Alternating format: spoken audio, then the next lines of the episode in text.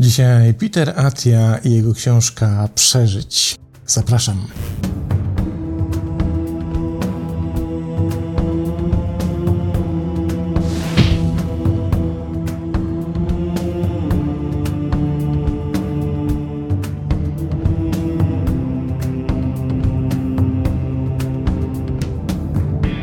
Sprawdźmy zatem, kim jest autor dzisiejszej książki i co to za książka. A dzisiaj mam tę przyjemność, że mogę Wam przedstawić książkę, która jest bieżącym bestsellerem w Stanach Zjednoczonych, ponieważ jej premiera miała miejsce w marcu tego roku. Więc nówka sztuka, świeżutka rzecz. Autor dr Peter Atia jest cenionym na całym świecie ekspertem od długowieczności. Jest założycielem Early Medical, praktyki medycznej, która stosuje zasady medycyny 3.0 wobec pacjentów w celu wydłużenia ich życia i jednoczesnej poprawy zdrowia. Jest gospodarzem The Drive, jednego z najpopularniejszych podcastów poruszających tematykę zdrowia i medycyny. Jest także autorem bestsellera numer 1 New York Timesa Outlife, czyli właśnie książka, którą pozwoliłem sobie przetłumaczyć jej tytuł jako Przeżyć.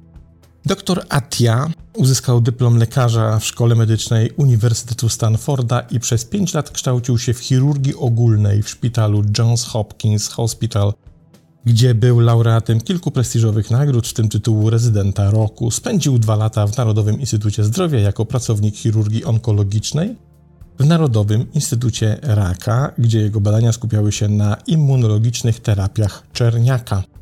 Dr Peter Attia występował w filmie dokumentalnym Chrisa Hemswortha, znanego z marvelowskiej serii Thor, wyprodukowanego dla kanału National Geographic o tytule Limitless. Mieszka w Austin w Teksasie z żoną i trójką dzieci. I wprawdzie książkę tę napisał lekarz, chirurg, doktor medycyny z wieloletnim doświadczeniem, ale też niesamowicie rozpoznawalna w Stanach postać medialna i bardzo popularna. I ta książka również myślę, że trochę dzięki temu bije rekordy popularności, ale zawiera ona dla mnie przynajmniej niezwykle interesujące rzeczy z zakresu socjologii medycyny, która to nauka jest mi szczególnie bliska, o czym pewnie za chwilę opowiem. Ale teraz pierwszy fragment. Jako lekarz skupiam się na długowieczności, pisze autor. Problem polega na tym, że trochę nienawidzę słowa długowieczność. Zostało ono bowiem beznadziejnie skażone wielowiekową paradą znachorów i szarlatanów, którzy twierdzili, że posiadają tajemny eliksir na dłuższe życie. Nie chcę być kojarzony z tymi ludźmi i nie jestem wystarczająco arogancki, by sądzić, że sam mam jakąś łatwą odpowiedź na problem, który nurtuje ludzkość od tysiącleci. Gdyby długowieczność była prosta, to ta książka nie byłaby potrzebna. Zacznę od tego, czym długowieczność nie jest. Długowieczność nie oznacza życia wiecznego, albo nawet do 120 czy 150 lat, którymi to cyframi obecnie zachwycają się niektórzy samozwańczy eksperci i które rutynowo obiecują swoim klientom. O ile nie nastąpi jakiś znaczący przełom, który w jakiś sposób odwraca 2 miliardy lat historii ewolucji i uwalnia nas od strzały czasu, wszyscy i wszystko, co dziś żyje, musi nieuchronnie umrzeć. To ulica jednokierunkowa. Długowieczność nie oznacza też po prostu obchodzenia coraz większej liczby urodzin, tak by powoli usychać. Tak właśnie stało się z nieszczęsnym mitycznym Grekiem imieniem Titonus, który prosił bogów o życie wieczne. Ku jego radości bogowie spełnili jego życzenie, ale ponieważ zapomniał poprosić również o wieczną młodość, jego ciało nadal się rozkładało. Ups! Większość moich pacjentów instynktownie to wyczuwa. Kiedy po raz pierwszy przychodzą mnie odwiedzić, na ogół upierają się, że nie chcą żyć dłużej, jeśli oznacza to utrzymywanie się w stanie stale pogarszającego się stanu zdrowia. Wielu z nich oglądało to, jak ich rodzice lub dziadkowie spotykali właśnie taki los. Byli wciąż żywi, ale okaleczeni słabością fizyczną lub demencją. Nie mają ochoty odtwarzać scen swoich rodziców i dziadków z tym samym cierpieniem. Tutaj ich zatrzymuje. Tylko dlatego, że twoi rodzice przeżyli bolesną starość lub umarli zbyt wcześnie niż powinni, powiadam, nie oznacza, że ciebie czeka to samo. Przeszłość nie musi dyktować przyszłości. W 1900 roku oczekiwana długość życia oscylowała gdzieś w okolicach 50 i ludzie najczęściej umierali z tak zwanych szybkich przyczyn wypadków, urazów czy chorób zakaźnych. Od tego czasu powolna śmierć wyparła szybką śmierć. Większość ludzi czytających tę książkę może spodziewać się swojej śmierci gdzieś po 70 lub 80 i prawie wszyscy umrą z powolnych przyczyn. Zakładając, że nie jesteś kimś, kto angażuje się w bardzo ryzykowne zachowania, takie jak skoki na bungee, wyścigi motocyklowe lub wysyłanie SMS-ów podczas jazdy samochodem, masz przytłaczające szanse, że umrzesz w wyniku jednej z przewlekłych chorób starzenia się, które nazywam czterema jeźdźcami. To choroby serca, rak, neurodegeneracja lub cukrzyca typu drugiego i powiązana dysfunkcja metaboliczna. Długowieczność składa się z dwóch elementów. Pierwszym jest to, jak długo żyjesz, Twoja chronologiczna długość życia, ale drugą i równie ważną częścią jest to, jak dobrze żyjesz, to jakość Twojej egzystencji. Nazywa się to zdrowie i jest tym, o co Titonus zapomniał poprosić. Długość życia jest typowo definiowana jako okres życia, kiedy jesteśmy wolni od kalectwa lub choroby, ale uważam to za zbytnie uproszczenie. Naszym rzeczywistym planem na długowieczność jest utrzymanie i poprawa naszej kondycji fizycznej i psychicznej. Kluczowe więc pytanie brzmi: dokąd zmierzam? Jaka jest moja przyszłościowa trajektoria? Już w wieku średnim pojawia się mnóstwo znaków ostrzegawczych. Ja na przykład byłem na pogrzebach przyjaciół ze szkoły średniej, co odzwierciedla gwałtowny wzrost ryzyka śmiertelności, które zaczyna się w średnim wieku.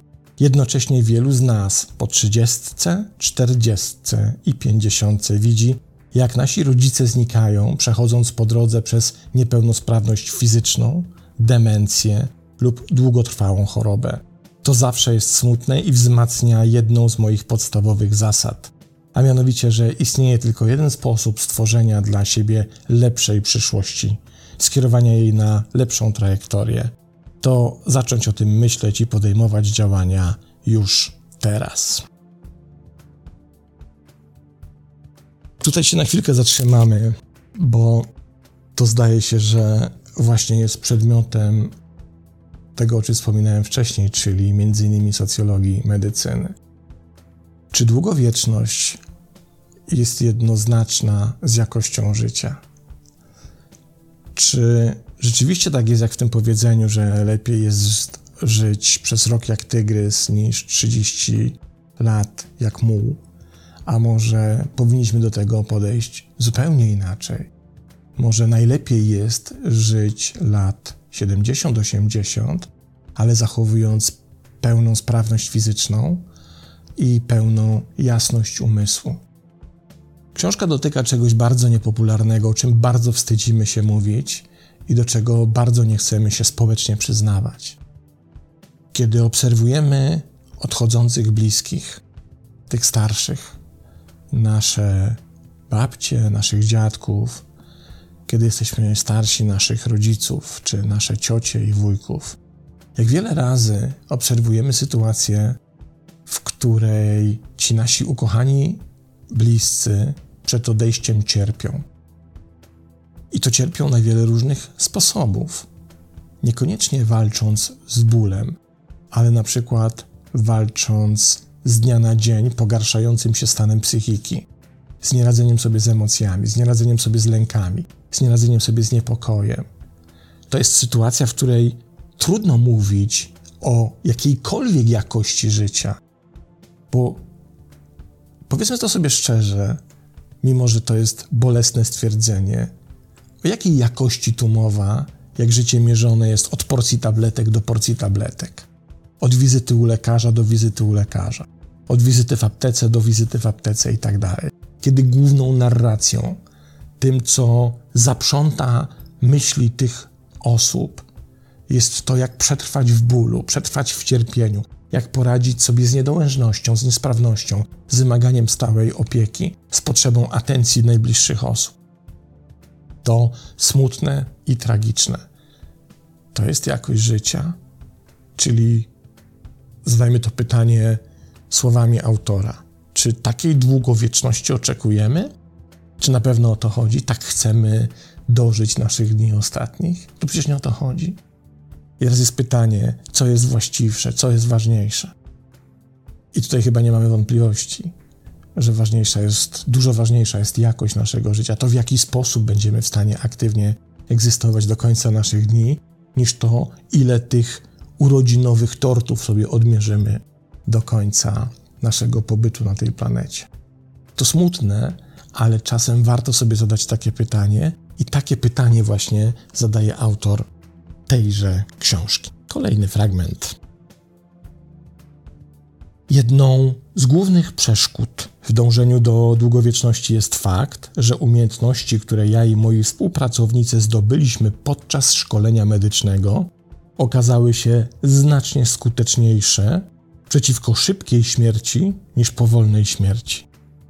Dowiedzieliśmy się, jak naprawiać złamane kości, jak eliminować infekcje silnymi antybiotykami, wspierać, a nawet zastąpić uszkodzone narządy i odbarczyć poważne urazy kręgosłupa lub mózgu. Mieliśmy niesamowitą zdolność ratowania życia i przywracania pełnej funkcjonalności zepsutym ciałom, a nawet ożywiania pacjentów, którzy byli prawie martwi. Ale byliśmy wyraźnie mniej skuteczni w pomaganiu pacjentom cierpiącym na choroby przewlekłe, takie jak rak, choroby układu krążenia lub choroby neurologiczne. Denerwowało mnie to za każdym razem, gdy musiałem cierpiącej na nowotwór osobie powiedzieć, że pozostało jej 6 miesięcy życia, wiedząc, że choroba prawdopodobnie rozprzestrzeniła się w jej organizmie na wiele lat przed wystąpieniem jej wykrywalnych objawów. Straciliśmy dużo czasu. Choroby czterech jeźdźców nasilają się gwałtownie wraz z wiekiem, ale zwykle zaczynają się znacznie, znacznie wcześniej niż się spodziewaliśmy, a finalne zabicie cię zajmuje im zazwyczaj bardzo dużo czasu.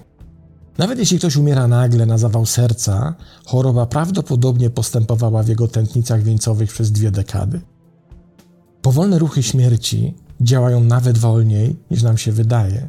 Logiczny wniosek jest taki, że musimy wkroczyć wcześniej, aby spróbować powstrzymać takie sytuacje. Żadna z naszych strategii leczenia późnego stadium raka płuc nie zmniejszyła śmiertelności w takim samym stopniu jak ogólnoświatowe ograniczenie palenia, które miało miejsce w ciągu ostatnich dwóch dziesięcioleci. Ta prosta profilaktyka, czyli po prostu niepalenie, uratowała więcej istnień ludzkich niż jakakolwiek interwencja na późnym etapie, którą wymyśliła medycyna. Jednak medycyna głównego nurtu nadal nalega na czekanie aż do momentu diagnozy, zanim podejmiemy interwencję. Największą porażką medycyny są próby leczenia wszystkich tych schorzeń niewłaściwego końca skali czasu po ich ugruntowaniu, zamiast zanim się zakorzenią. W rezultacie ignorujemy ważne sygnały ostrzegawcze i chybiamy możliwości interwencji w momencie, gdy wciąż mamy szansę na kontratak, poprawiając zdrowie i potencjalnie wydłużając życie. I tutaj trzeba wspomnieć właśnie o socjologii medycyny. Ja pamiętam, że studiowałem, chyba miałem 3 lata na studiach socjologii medycyny, z tego co zapamiętałem.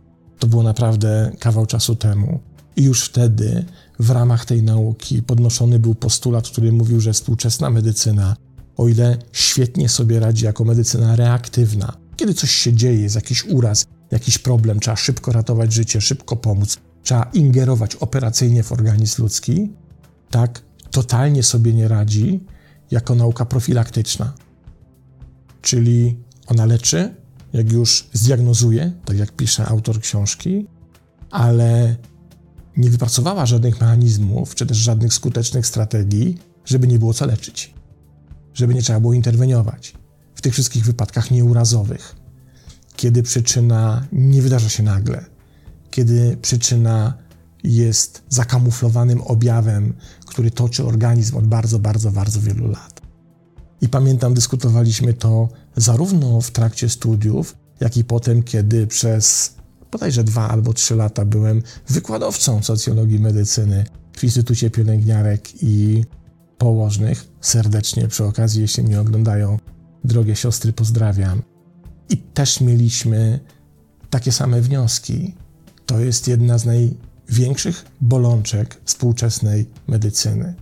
I to nie chodzi o to, żeby się jej pozbyć, żeby o niej zapomnieć i żeby w ogóle ją gdzieś tam zakopać pod dywan i udawać, że, że jej nie ma i zacząć od zera, bo ona jest niezwykle potrzebna. My musimy mieć narzędzia ratujące ludzkie życie, ratujące przypadki urazowe itd., tak itd. Tak Ale chodzi o to, by wreszcie posunąć się z tego skostniałego systemu krok dalej i zacząć prowadzić w taki sposób to wsparcie medyczne, by ludzie nie musieli tak często korzystać z medycyny hospitalizacyjnej. I pytanie, czy to jest możliwe? Autor twierdzi, że tak, i właśnie na ten postulat ma odpowiadać proponowana przez niego medycyna 3.0 w opozycji do tej wcześniejszej, którą autor nazywa medycyną 2.0. Przeczytajmy zresztą o tych medycynach. Pierwszą erę, której przykładem był Hipokrates i która trwała prawie 2000 lat po jego śmierci, nazywam medycyną 1.0. Jego wnioski, Hipokratesa, opierały się na bezpośrednich obserwacjach, a niektóre z nich opierały się mniej więcej na czystych domysłach. Medycyna 2.0 pojawiła się w połowie XIX wieku wraz z pojawieniem się teorii zarazków, która wyparła pogląd, że większość chorób to choroby przenoszone przez miazmę, czyli złe powietrze. Doprowadziło to do poprawy praktyk sanitarnych przez lekarzy i ostatecznie rozwój antybiotyków. Ale to nie jest tak, że pewnego dnia Louis Pasteur, Joseph Lister i Robert Koch po prostu opublikowali ich przełomowe badania, a reszta lekarzy dostosowała się do tego i zmieniła w jedną noc sposób, w jaki dotąd leczyli. Rzeczywiście przejście od medycyny 1.0 do medycyny 2.0 było długą, krwawą charówką, która trwała stulecia i napotykała opór w wielu punktach na trasie. Przejście z medycyny 1.0 na medycynę 2.0 było częściowo spowodowane przez nowe technologie, takie jak wynalezienie mikroskopu, ale chodziło też przede wszystkim o nowy sposób myślenia. Najwyższa pora jednak na medycynę 3.0. Jej celem nie jest łatanie ludzi i usuwanie guzów, mając nadzieję na poprawę, ale przede wszystkim zapobieganie pojawianiu się i rozprzestrzenianiu nowotworów. Unikanie pierwszego zawału serca, odwrócenie kogoś od ścieżki, którą zmierza wprost do choroby Alzheimera. Po drugie, medycyna 3.0 traktuje pacjenta jako wyjątkową jednostkę, a nie jak medycyna 2.0, która traktuje wszystkich zasadniczo tak samo, postępując zgodnie z ustaleniami badań klinicznych leżących u podstaw medycyny opartej na faktach. Te badania opierają się na heterogenicznych danych wejściowych i wymyślają jednorodne wyniki wskazując uśredniony wynik u wszystkich badanych. Medycyna 2.0 oparta na tym mechanizmie nalega, byśmy zastosowali te średnie ustalenia dla każdego pacjenta. Problem w tym, że żaden pacjent nie jest całkowicie przeciętny.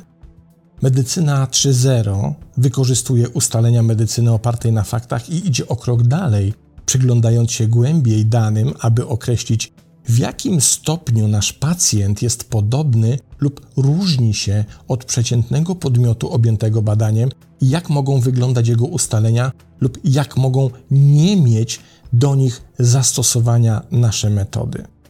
Zaś największa zmiana polega na tym, że medycyna 2.0 jest prawie całkowicie nastawiona na powstrzymywanie śmierci, podczas gdy medycyna 3.0 kładzie znacznie większy nacisk na utrzymanie zdrowia i jakości życia. Kluczowa różnica między medycyną 2.0 a medycyną 3.0 dotyczy tego, jak i kiedy stosujemy naszą taktykę. Zazwyczaj medycyna 2.0 wkracza tylko wtedy, gdy coś jest bardzo nie tak, jak infekcja lub złamana kość i krótkoterminowe rozwiązanie bezpośredniego problemu. W medycynie 3.0 nasza taktyka musi być wplątana w nasze codzienne życie. Medycyna 2.0 opiera się na dwóch rodzajach taktyk, szerzej mówiąc procedurach. To ingerencja operacyjna oraz farmakologiczna. Naszą taktykę w medycynie 3.0 można podzielić na pięć szerokich domen: to ćwiczenia, odżywianie, sen, zdrowie emocjonalne i czynniki egzogenne, czyli wpływy środowiska zewnętrznego, społeczno-ekonomicznego, kulturowego i biogeograficznego. I w dalszej części książki czytamy o tych trzech najważniejszych czynnikach, czyli o tym, co powinniśmy robić, by w maksymalny możliwy sposób zwiększyć prawdopodobieństwa jakości naszego życia, również w tych naszych ostatnich latach.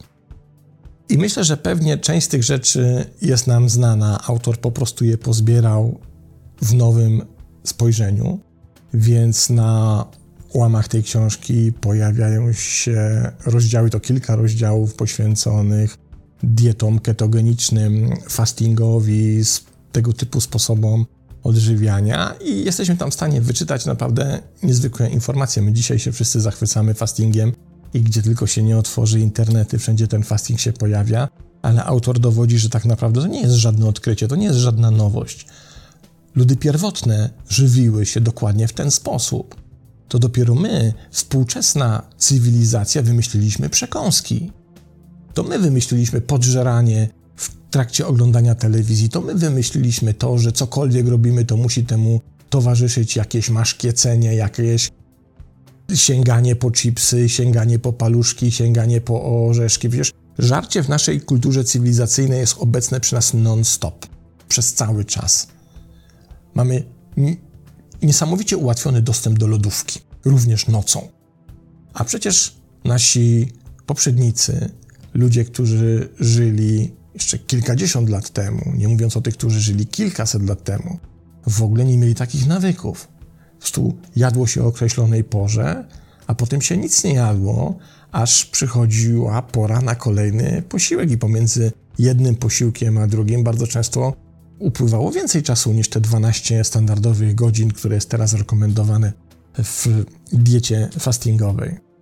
To nie jest nic nienaturalnego. To jest właśnie tak naprawdę powrót do naturalnego żywienia, pozbywanie się tych wszystkich przekąsek i przekąseczek. Niemniej jednak to, na co warto zwrócić uwagę, że jak bumerang wraca ta socjologia medycyny, to ta zmiana paradygmatu widzenia. Zwróćcie uwagę, co tu jest proponowane, bo to jest bardzo ważne. Oto dzisiejsze leczenie między innymi polega na tym, że każdego z pacjentów traktuje się w taki sposób, jakby był wzorcem uśrednionym na podstawie tego, co wyszło z uśrednionego wzorca badań nad innymi pacjentami. Czyli jeśli przebadamy 100 osób i jeśli te 100 osób będzie stosowało jakąś strategię pozbywania się kataru i uznamy, że w 65 czy 70% przypadków ta strategia była skuteczna, no to uznajemy, że oto mamy skuteczną strategię na katar. Więc każdy kolejny pacjent, który przychodzi z katarem, dostaje tą strategię do zastosowania. To jest bzdura, tak naprawdę. Bo to wcale nie oznacza, że jeśli 65 pacjentów na 100 pokonało katar za pomocą tej strategii, to każdy kolejny pacjent, który w ciągu najbliższej dekady pojawi się w gabinecie lekarza, również będzie skutecznie mógł zastosować tę strategię w pozbyciu się kataru. My wszyscy jesteśmy indywidualni. My wszyscy jesteśmy inni. I wróćmy teraz na chwilkę do tego fastingu. Znowu jesteśmy w takiej modzie, mimo że fasting jest czymś w sumie wymyślonym na nowo w tej naszej przestrzeni publicznej, mimo że, jak już wiemy, był obecny przed stuleciami w sposobie żywienia naszych przodków, my wciąż uznajemy, że dla każdego z nas ten fasting musi być skuteczny. I znowu są wyścigi. No, najlepiej jest podzielić tą dobę na 16, 8, 8 godzin. Żresz przez 16 godzin, nie żresz. I, I wystarczy to zastosować, wszyscy będą chudzi, piękni, szczęśliwi, szczupli i fantastycznie się czujący. To tak nie działa. Każdy z nas ma inny organizm, każdy z nas ma inne filtry metaboliczne, każdy z nas funkcjonuje w zupełnie inny sposób. I to, co proponuje medycyna 3.0, to proponuje zmianę tego typu myślenia.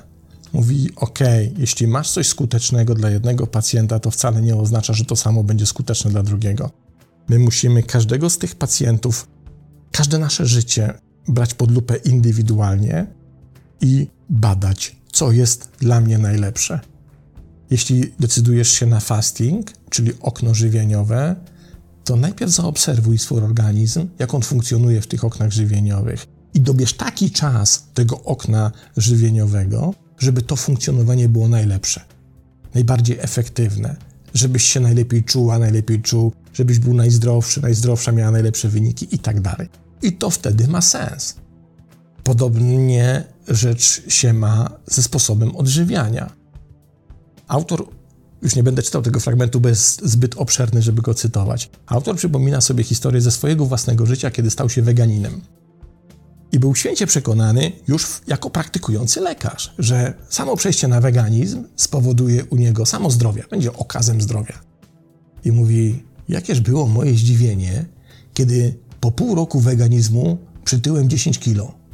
Jak to jest możliwe? Przecież nie jem mięsa, nie jem żadnych produktów zwierzęcych, jestem czystym weganem i gruby jak cholera. No co z tego, że był stuprocentowym weganinem, jak nie pozbył się negatywnych nawyków żywieniowych, takich jak przekąszanie w trakcie oglądania telewizji, meczu czy czegokolwiek innego. I co z tego, że te przekąski były wegańskie? Co z tego, że wtrążalał wegańską czekoladę? Przytył, mimo że został weganinem. Klucz w tym, że nie dla każdego wszystko to, co dyktuje bieżąca moda, jest skutecznym rozwiązaniem. Rzecz w tym, by znaleźć takie rozwiązanie, które dla nas indywidualnie robi najlepszą robotę, niezależnie od tego, czy to będzie weganizm, czy to będzie wegetarianizm, czy to będzie fasting, czy to będzie cokolwiek innego. To musi być indywidualnie dobrane do sposobu funkcjonowania Twojego organizmu i wtedy będzie przynosiło najlepsze możliwe zdrowotne rezultaty. I to jest postulat właśnie medycyny 3.0. Jeszcze jeden fragment, o który się pokuszę, tym razem będzie dotyczył jednego z tych elementów, o których pisze autor, a mianowicie o ćwiczeniach fizycznych, ale myślę, że pokazuje pewien ich aspekt, którego w ogóle nie bierzemy pod uwagę i który może być szokująco zaskakujący. Posłuchajmy. Jak pokazują badania, upadki są zdecydowanie najczęstszą przyczyną zgonów osób w wieku 65 lat i starszych. I to nawet nie licząc osób, którzy umierają 3, 6 czy 12 miesięcy po nieśmiertelnym, wydawałoby się, ale wciąż poważnym upadku. 800 tysięcy starszych osób w USA co roku jest hospitalizowanych z powodu przewrócenia się. Już powinno być jasne w takim razie, jak ważne jest utrzymanie dobrej kondycji fizycznej wraz z wiekiem. Typowy 70-latek nie jest zdolny nawet do zaledwie połowy tej sprawności fizycznej, jaką się wykazywał w wieku 40 lat, a po 70 ten spadek przyspiesza. Wysportowani ludzie po 70 i 80 to wciąż wyjątek, a nie reguła. Kuszące jest oczywiście przypisanie tego samemu starzeniu się, związanym z nim bólom, które kumulują się w wieku średnim i później, nie wspominając o ciągłej utracie wydolności i sił aerobowych. Inne czynniki, takie jak przyrost masy ciała i słaba jakość snu, mogą również sprawić, że poczujesz się wykończony. Ale myślę, że istnieje tu brakujący czynnik X, który wyjaśnia, dlaczego tak wiele osób po prostu przestaje się ruszać. To właśnie kontuzja. Oznacza to, że starsi ludzie zwykle ćwiczą mniej lub wcale, ponieważ po prostu nie mogą. W pewnym momencie swojego życia skrzywdzili się w jakiś sposób i po prostu nigdy nie wsiedli z powrotem na konia. Zatem ich wyniki automatycznie zaczynają spadać. Jak się dowiedziałem, żaden aerobik ani siłownia na świecie ci nie pomogą, jeśli doznasz kontuzji i będziesz musiał przerwać ćwiczenia na kilka miesięcy lub na zawsze. Badania przeprowadzone na sportowcach w wieku szkolnym, którzy doświadczyli kontuzji w swojej karierze, wykazały, że zgłaszają stale pogarszającą się jakość życia w średnim i starszym wieku. Ich urazy nadal wywierają na nich wpływ nie tylko fizyczny, ale również psychiczny i to przez dziesięciolecia ich życia. Wszystkie powyższe badania i moje własne doświadczenia potwierdzają moje pierwsze przekazanie przydatności. Po pierwsze, nie czyń sobie krzywdy. Jak to zrobić? Myślę, że kluczowym elementem jest stabilność, ale wymaga to zmiany naszego sposobu myślenia. Musimy się wreszcie wyłamać z mentalności, w której koniecznie musimy forsować się na maksa i forsować na maksa wszystkie nasze treningi i to za każdym razem, gdy idziemy na siłownię. Robić najwięcej powtórzeń z największymi ciężarami, biegać największe dystanse dzień po dniu. Tak mocne forsowanie się, co wynika z badań, bez odpowiedniej stabilności, prawie nieuchronnie prowadzi do kontuzji. Jeśli masz trudności z przejściem przez taki trening, to najprawdopodobniej uciekasz się do oszukiwania własnego ciała, Twojego zakorzenionego, ale potencjalnego ostrzeżenia o przekraczaniu niebezpiecznych wzorców ruchu. Zamiast tego musimy zmienić nasze podejście i skupić się na działaniu, kultywując bezpieczne, idealne wzorce ruchu, które pozwalają naszemu ciału pracować zgodnie z przeznaczeniem i zmniejszać ryzyko obrażeń. Lepiej pracować mądrze niż pracować za ciężko. A jak sam się przekonałem, ucząc ludzi tych nowych wzorców ruchów, nie jest to prostym zadaniem. Celem tej zmiany jest możliwość kontynuowania aktywności ruchowej przez lata lub dziesięciolecia. To jest fundament, na którym opierają się nasze bliźniacze filary sprawczości i siły układu krążenia. Równie ważny co ćwiczenia jest odpoczynek od ćwiczeń. Sam zaś trening stabilności zaczyna się na najbardziej podstawowym poziomie od oddechu. Oddychanie to znacznie więcej niż zwykła wymiana gazowa czy nawet sprawność krążeniowo-oddechowa. Wydychamy i wdychamy ponad 20 tysięcy razy dziennie, a sposób, w jaki to robimy, ma ogromny wpływ na to, jak poruszamy naszym ciałem, a nawet jak funkcjonujemy psychicznie. Związek pomiędzy ciałem, umysłem i oddechem nie jest dla nikogo niczym nowym, kto odbył więcej niż kilka zajęć pilates lub jogi albo praktykował medytację. W tych praktykach oddech jest naszą kotwicą, kamieniem probierczym i naszym chronometrażystą. Odzwierciedla nasz stan psychiczny i na niego wpływa. Jeśli nie oddychamy, może to zakłócić naszą równowagę psychiczną, wywołując niepokój, a sam niepokój może również pogorszyć wszelkie problemy z oddychaniem, jakie możemy mieć. Słabe lub nieuporządkowane oddychanie może wpływać na naszą kontrolę motoryczną i pracę, i badania wykazały, że właśnie wtedy jesteśmy szczególnie podatni na kontuzję. W jednym eksperymencie naukowcy odkryli, że połączenie wyzwania oddechowego, zmniejszenie ilości tlenu dostępne dla badanych, z wyzwaniem związanym z wagą zmniejszyło zdolność do stabilizacji kręgosłupa. W prawdziwym świecie oznacza to, że ktoś, kto ciężko i słabo oddycha podczas odgarniania śniegu, naraża się na zwiększone ryzyko kontuzji pleców. Dlatego tak duży nacisk kładę na utrzymanie naszej struktury mięśniowo-szkieletowej, którą nazywam egzoszkieletem a la terminator z braku lepszego określenia. Twój egzoszkielet, mięsień, utrzymuje Twój prawdziwy szkielet, kości, jako system wyprostowany i nienaruszony.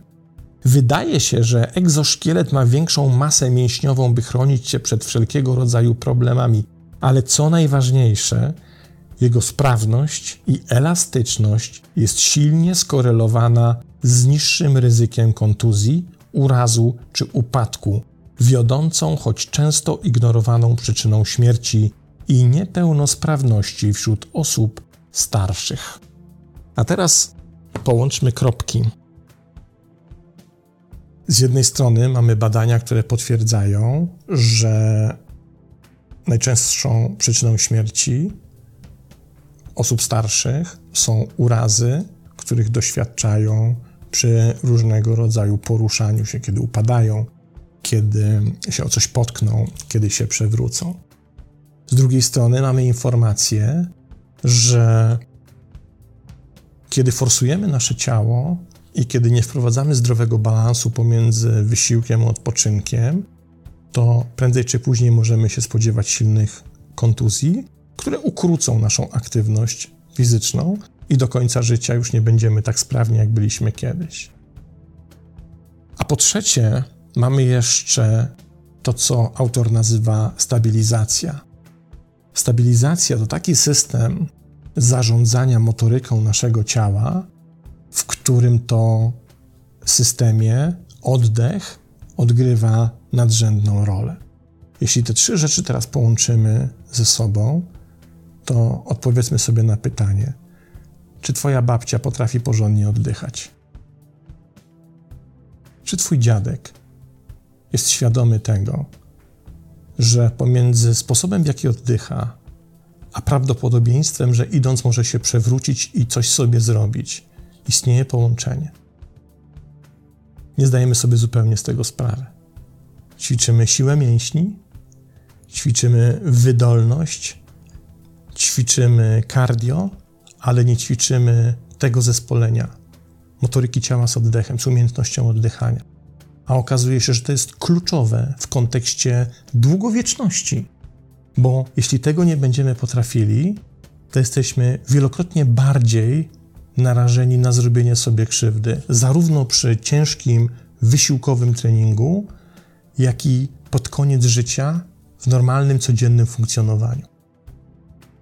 Nieprawdopodobne, jak w ogóle nie zwracamy uwagi, że takie połączenia istnieją, że jedno może mieć z drugim tak wiele wspólnego i od czegoś takiego jak oddech może tak wiele zależeć. I bardzo chętnie przeczytałbym kolejne fragmenty, a najlepiej to w ogóle całą książkę, bo jest naprawdę niezwykła i absolutnie nie dziwię się temu, dlaczego budzi taki zachwyt i nie schodzi z listy bestsellerów. Książka wydana w marcu 2023 roku i jakby podsumowując, chciałoby się powiedzieć, skoro autor proponuje, by czas najwyższy wprowadzić ten nowy paradygmat myślenia kierowany ideami medycyny 3.0, czy to nie jest znowu tak, jak, i tutaj zacytuję to, co już cytowałem, w rzeczywistości przejście od medycyny 1.0 do medycyny 2.0 było długą, krwawą charówką, która trwała stulecia i napotykała opór w wielu punktach na trasie. Więc czy to nie jest tak, że to przejście od medycyny 2.0 do 3.0 będzie kolejną niekończącą się charówą i stuleciami udręki, zanim wreszcie zrozumiemy, że ta długowieczność może polegać właśnie na tym, żeby żyć stosunkowo długo 70, 80, a może nawet 90 lat, ale w dobrej jakości, a nie 120 umierając z dnia na dzień. Wszystko w naszych rękach, drodzy Państwo. Bardzo polecam książkę Przeżyć Peter Atia, marzec 2023. To tyle. Pozdrawiam i do następnego razu.